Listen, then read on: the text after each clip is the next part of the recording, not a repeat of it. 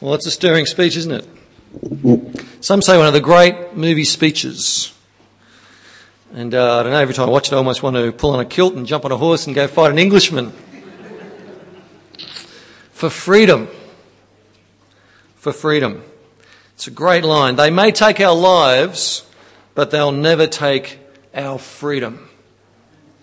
stirs us because the desire for freedom lies very much deep within each of our hearts, I think. Deep within our hearts, we want to be free. We treasure our freedom. And even here in Australia, we hate it when we feel locked in. We hate it when we feel bound or shackled. We want to be free. And so often we want to do whatever it takes to be free of rules. We want to be free of responsibility. We'd love to be free of worry. We want to be free. But actually, what is freedom? What's true freedom? Because you know what? I think in our day, here in this room, our, our desire for freedom can seem a bit paltry, a bit shallow when it's weighed up against a scene from that movie. Or it can seem a bit shallow and a bit paltry when it's weighed up against the fact that did, did you know that at the moment there are some 27 million slaves in the world right now, many of whom are children? In England, there are young African children who have been bought off their parents and smuggled into England and forced to work as domestic slaves, cleaning and cooking and being physically and sexually abused. Here in Australia, there are women from Thailand and Korea who are being imprisoned in, in, their home country and brought to Australia to work under slavery in the sex trade. Did you know that 70% of the world's cocoa comes from the Ivory Coast and Ghana, where it is harvested by child slaves? So that what we may be eating and drinking and wearing are the direct result of slavery. Freedom so important to us, you know, but the plight of those African children, those Thai women, those Korean women, the plight of those people might just signal to us that perhaps, just perhaps, we don't understand the true value of freedom. And it's just so important that we do. So important that we don't settle for second best when it comes to freedom. And so we think about freedom tonight. Or better, we're thinking about redemption. Redemption. Being set free. Being liberated. Because remember in this teaching series where we're counting the spiritual blessings that are ours if we belong to Christ. We're working our way through the catalogue of blessing that we're calling Ephesians chapter 1.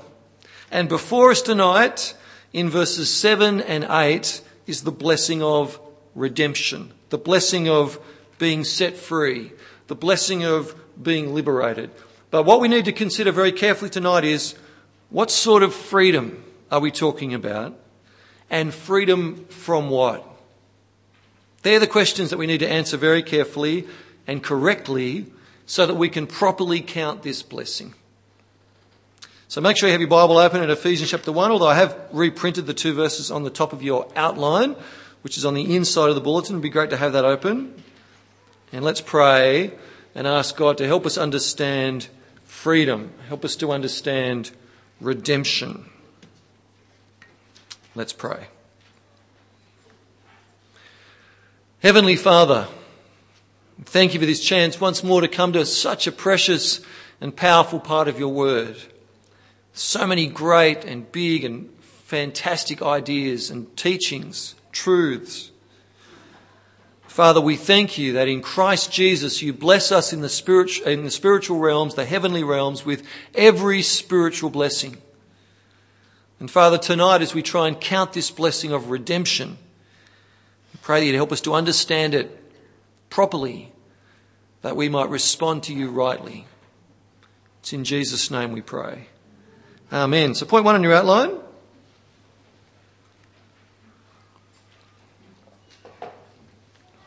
And uh, in thinking about redemption, the great story, the great story of redemption, of course, is the redemption of the Old Testament Israelites from under the hand of Pharaoh in Egypt some 1500 years before Jesus, some three and a half thousand years before us.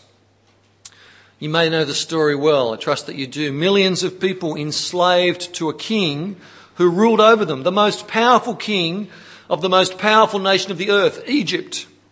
Slaves who were cruelly mistreated and oppressed and forced into labour, building the cities of Pithom and Ramesses. And in the midst of their ruthless treatment, they cried out to their God, the God of Abraham and Isaac and Jacob, to save them. And the Lord heard their cries, and he raised up the man Moses to be the deliverer. Moses was to be the Lord's spokesperson to Pharaoh on behalf of the Lord's people. And of course, Moses' famous cry, let my people go. Let my people go. But Pharaoh's heart was hard and he refused to let the people go. In fact, he treated them with even greater uh, cruelty. And so the Lord responded by sending a series of terrible plagues upon Egypt and the Pharaoh. First the river turned to blood, then the whole country was plagued with frogs, and then fleas, and then flies, and then disease, and then boils, and then hail, and then locusts, and finally darkness fell over Egypt for three days, a darkness we read that could be felt. And throughout the plagues, Moses' cry on behalf of the Lord was repeated, Let my people go. But Pharaoh's hard heart continued to respond, No. He refused to recognize the mighty hand of the Lord. He refused to release the Israelites. And so the most terrible of all the plagues fell upon Egypt. The Lord one night went throughout Egypt and every firstborn son in Egypt died from the firstborn son of Pharaoh to the firstborn son of the slave girl and the firstborn even of the cattle. And there was loud wailing in Egypt. And finally, Pharaoh summoned Moses and told him to leave his people and to leave his land. And so they left some 600,000 men, besides women and children, traveling on foot out of Egypt. But of course, the story doesn't quite end there, does it? Pharaoh's hard heart remained, and he decided to pursue his slaves. And so, with 600 of his best chariots, along with all the other chariots of Egypt, he pursued them to the sea. And so, with the Egyptians marching behind them and the sea before them, the Lord showed the power of his deliverance. And Moses raised his staff and at that night the Lord drove the sea back with a strong east wind. And the Israelites crossed the sea on dry ground with a wall of water on either side of them. And as the Egyptians pursued them, the Lord caused the sea to return to its place, and the Egyptians were swept into the sea, the entire army of the Pharaoh swallowed. And after 430 years of slavery in Egypt, the Israelites found themselves safe, free, on dry ground outside of Egypt. And they gave thanks to, to the Lord in great song, for he had redeemed them. He had redeemed them. He had liberated them. He had set them free. And it's a spectacular, it's an epic true story.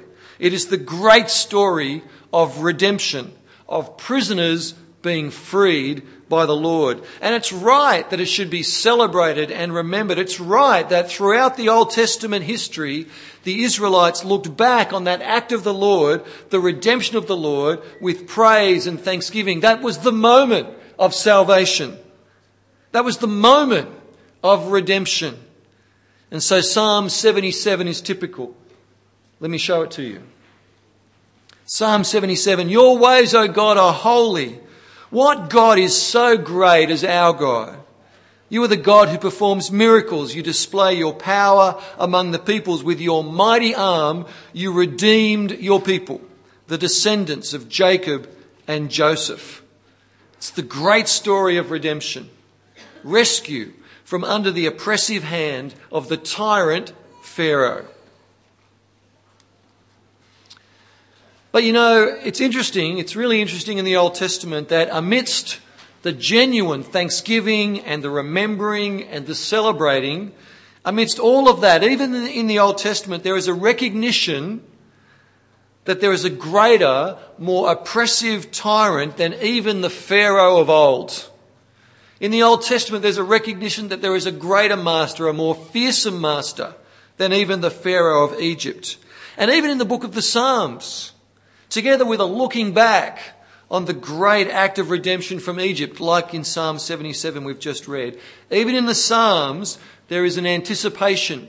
There is a looking forward, a waiting for an even greater act of redemption from under the hand of an even greater tyrant. And so, for example, in Psalm 130, we read this O Israel, put your hope in the Lord, for with the Lord is unfailing love, and with him is full redemption. He himself will redeem Israel from all their sins. See the hope of Psalm 130? The Lord will redeem Israel. He has redeemed them from Egypt. He will redeem Israel, not just from Egypt, but from all their sins.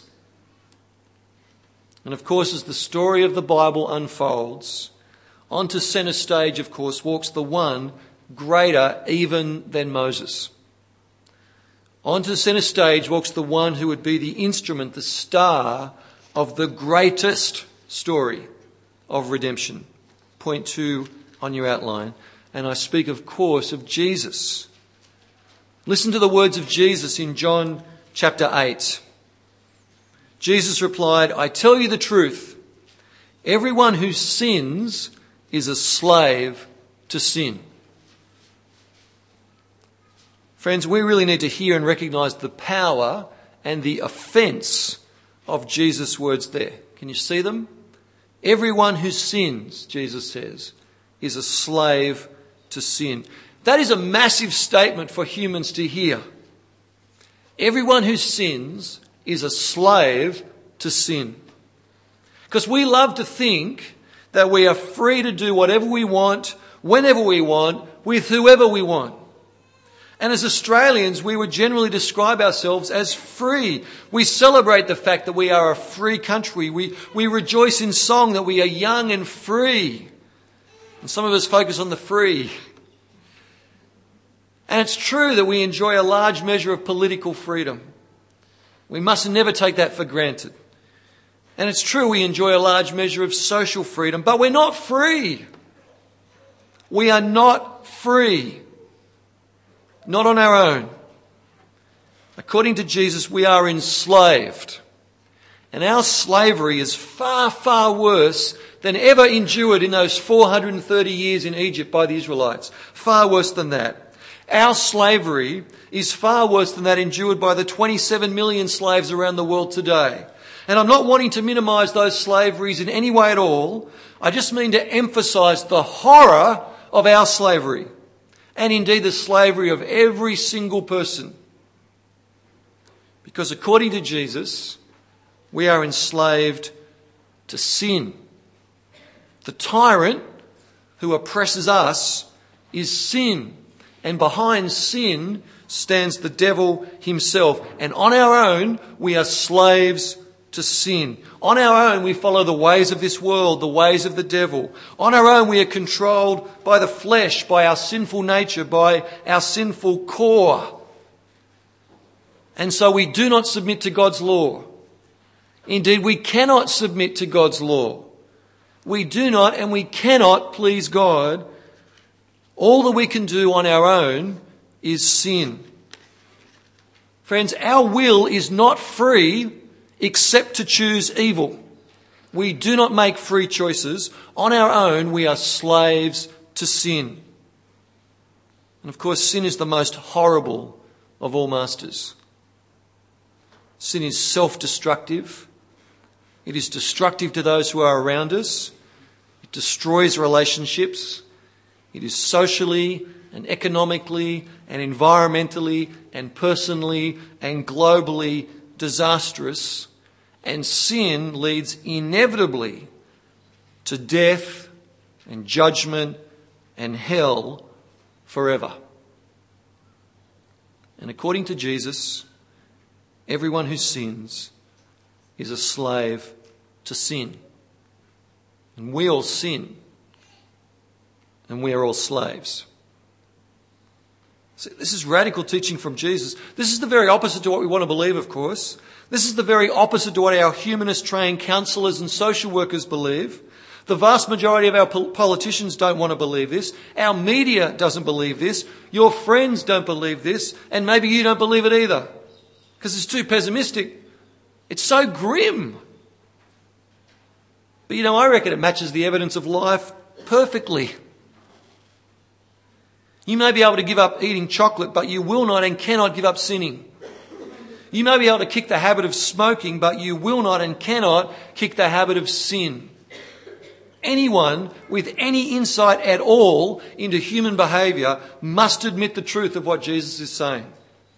Our selfishness is instinctive. Talk to a parent. There are those of us who are enslaved to immorality. We are prisoners of our lust. The person who says, I can stop lying anytime I want to, has just lied. Our greed is unquenchable.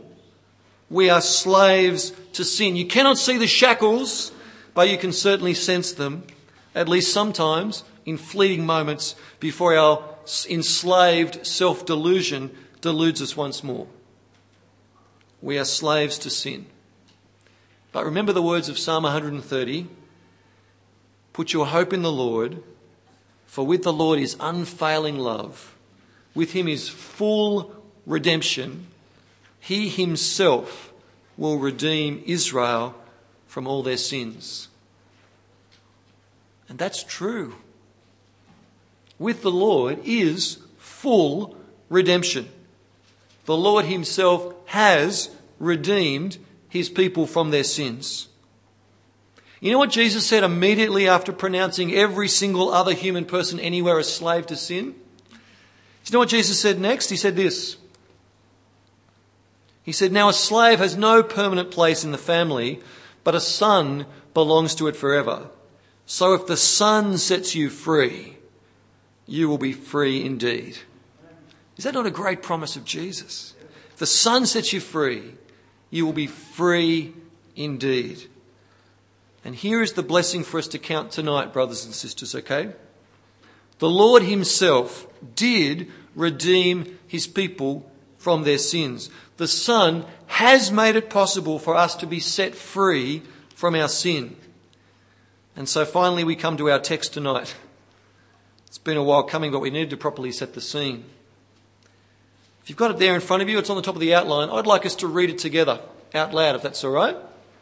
If you read it with me, Ephesians chapter 1, verses 7 to 8, feel the power of this blessing. Read with me. Here we go. Ready? In him we have redemption through his blood, the forgiveness of sins in accordance with the riches of God's grace that he lavished on us with all wisdom and understanding. Count that blessing well, friends, okay? Have a look at it again with me. In him we have redemption through his blood, the forgiveness of sins in accordance with the riches of God's grace that he lavished on us with all wisdom and understanding. See, we who are slaves to sin, slaves to the power of sin, we can be set free. Our sins can be forgiven. We can be redeemed. And in fact, if you are here tonight and you belong to Christ Jesus, then you have been redeemed. You have been liberated from your slavery to sin. Jesus redeemed his people. And did you notice in those two verses you've just read for me, did you notice how he did it? Three words through his blood. Because our redemption from sin, like any redemption, came at a price. A ransom had to be paid to secure our freedom. In the first century, as Paul was writing, that was how slaves were freed. A ransom was paid, a slave was redeemed. And, but such is our slavery, you see, such is our slavery to sin, there's no way money could ever ransom us. What amount of money could buy me out of slavery to sin when my sin is against God Himself. No money could do that for me or for you or anyone. So here's the staggering truth. You ready? Such is the grace of God. Such are the riches of God that He has lavished on us. It's such a great word. That Christ Himself, the Son, was presented to be the ransom. Christ offered Himself in the place of His people in His death on the cross in order to redeem us from our sins. Way back in Egypt, Moses lifted his staff so that the wind would blow and the sea would part. Jesus, the Son, allowed himself to be lifted onto a cross, a place of shame and curse, so as to die in our place, to bear the punishment that we deserved, to set us free. Moses' cry back in Egypt was, Let my people go. Jesus' cry was, It is finished. In order for the Son, you see, to set us free, the Son himself would have to die in our place as the ransom. And he did. He did.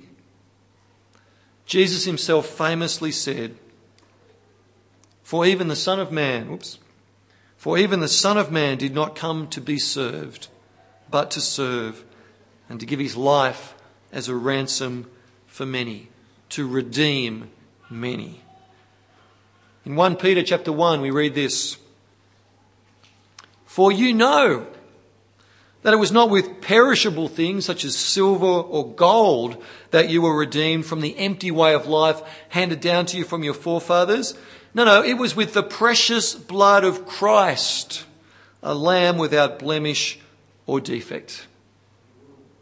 And the Apostle Paul in our text says, In him we have redemption through his blood, the forgiveness of sins, in accordance with the riches of God's grace that He lavished on us with all wisdom and understanding. Brothers and sisters, if the Son sets you free, then you are free indeed.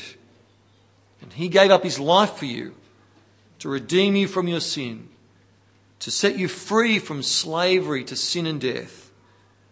And that is the blessing that is before us tonight to count, to delight in. point three on your outline.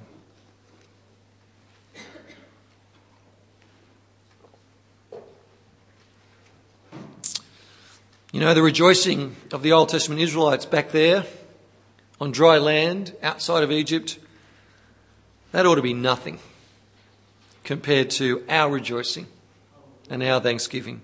For we've been set free not from slavery to Egypt, but from slavery to sin.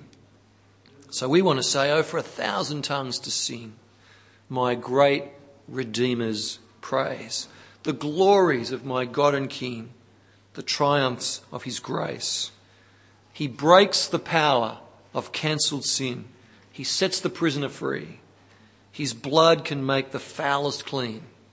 His blood availed for me. Brothers and sisters, Jesus died to redeem you from your sins. It was all of God's grace. It was all in accordance to the riches of God's grace that He lavished on us with all wisdom and understanding. We need a thousand tongues to sing of it. We long for freedom. And Jesus, the Son of God, sets you free indeed. And it's a wonderful, it's a glorious freedom, although it may surprise you at first. The freedom may surprise you at first because sadly we simplistically think of freedom as the absence of restrictions. But that's not right. Freedom is not the absence of restrictions. That's like the goldfish who wants to be free of the restraint of the bowl of water. And so, in a desperate quest for freedom, he jumps out of the bowl onto the table that the bowl's sitting on. So the goldfish is out of the bowl, but he is, is he more or less free? He's dead. Okay? He's dead. Freedom is not the absence of limitations. True freedom is found in finding the right ones. True freedom is the right limitations that most suit our nature. And as a human person, when, we are, when are we most free? We are most free in relationships of love. And of course, the truest and deepest, most important relationship of love that we were created to enjoy is with God Himself, in communion with Him. And so, friends, here's the paradox, okay? Or at least it sounds like a paradox, but it's not really. True freedom, true freedom is found in serving Christ as our Lord. True freedom is found in serving Christ as our Lord. He came to set us free, free indeed, and that freedom is found in serving Him as Lord. That is where we discover true freedom. The Bible pushes us even further, you know, because in the Bible, true freedom is described as slavery to Christ. It's really pushing us, isn't it? True freedom slavery to Christ. That's freedom. Loving and serving Christ Jesus in communion with God. That is a freedom that extends into all of eternity. And you know what? In many ways, in many ways, the second half of this letter to the Ephesians is a description of our freedom in Christ. And I'd, I'd really um, urge you to read them this, this week, chapters 4, 5, and 6. And you'll discover there, as the, our Christian freedom is described, you'll find it's the freedom to speak the truth in love. It's the freedom to no longer steal, but to be generous. It's the freedom to be kind and compassionate. It's the freedom to pursue sexual purity. It's the freedom to submit in relationships. It's freedom. Christ Jesus died to purchase us for himself. Our old slavery to sin leads only to death and judgment and hell, but slavery to Christ, obedience to Christ leads to life life full and forever. And so, you know what? The call of Christ tonight to his redeemed people, the call of Christ tonight is this live out your freedom from sin. Count yourself dead to sin now. I have redeemed you from sin. I have broken the power of sin in your life. Sin is no longer your master now. So serve me. Live for righteousness. Put to death your old life enslaved to sin. Instead, say no to ungodliness because you can now. You are no longer controlled by the sinful nature.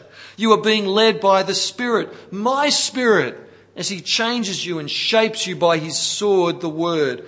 And though the sinful nature is still present, it no longer rules you. It's no longer the boss of your life because I am. And I have set you free to live for me and find life and life to the full. Brothers and sisters, that's how we count this blessing. We live out our freedom in Christ.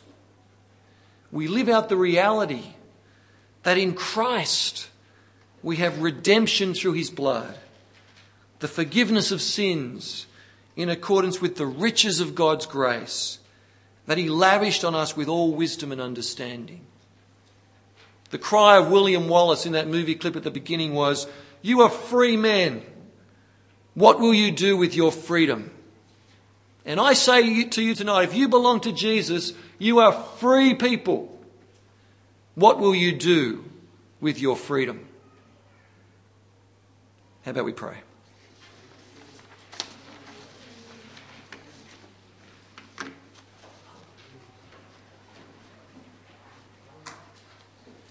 Heavenly Father, we thank you for the freedom that we enjoy in Christ Jesus from sin, from its mastery, from its power.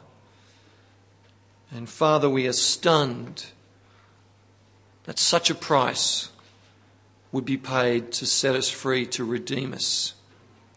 The pure, blameless blood of Christ Himself. We are so glad, Father, that the Son has set us free. So, Father, tonight we ask, please, help us to live out our freedom well. Help us to delight in our freedom. And help us no longer, Father, count sin as our master. Instead, help us to count ourselves dead to sin and alive to Christ. Fill us with your Spirit, please, Father, that we might love you and serve you forever. Thank you for life, life to the full. It's in Jesus' name we pray. Amen. Friends, I've been assuming through all that talk, I've been talking to you as if you belong to Jesus, but I know that some of you, that's probably not true yet. And uh, I really would love to talk to you some more about that. I hope that you've glimpsed perhaps even just a little bit of what a wondrous thing it is to come to Jesus and what a terrible thing it is to stay apart from Him. So if, if that talk's raised some questions for you, maybe it's even made you a bit cranky, or maybe you're just a bit puzzled by some things, I'd love the chance to talk some more. It's going to take some courage for you, I guess. You're going to have to come and say uh, hi to me and ask me a question. But my face is not painted blue, so that shouldn't be too bad. And I'm certainly not wearing a kilt. But uh, I'd love to have that conversation. It may be, though, you know someone else here who is a Christian, you might want to talk to them and feel more comfortable. That, that's fine as well. Please, though, do not leave tonight without knowing clearly what redemption is and whether or not you enjoy it right now. We're going to help each other to enjoy and praise God for redemption by singing two songs together. And then after that, we're going to share some stuff. I hope that we'll keep talking about these things that matter so much.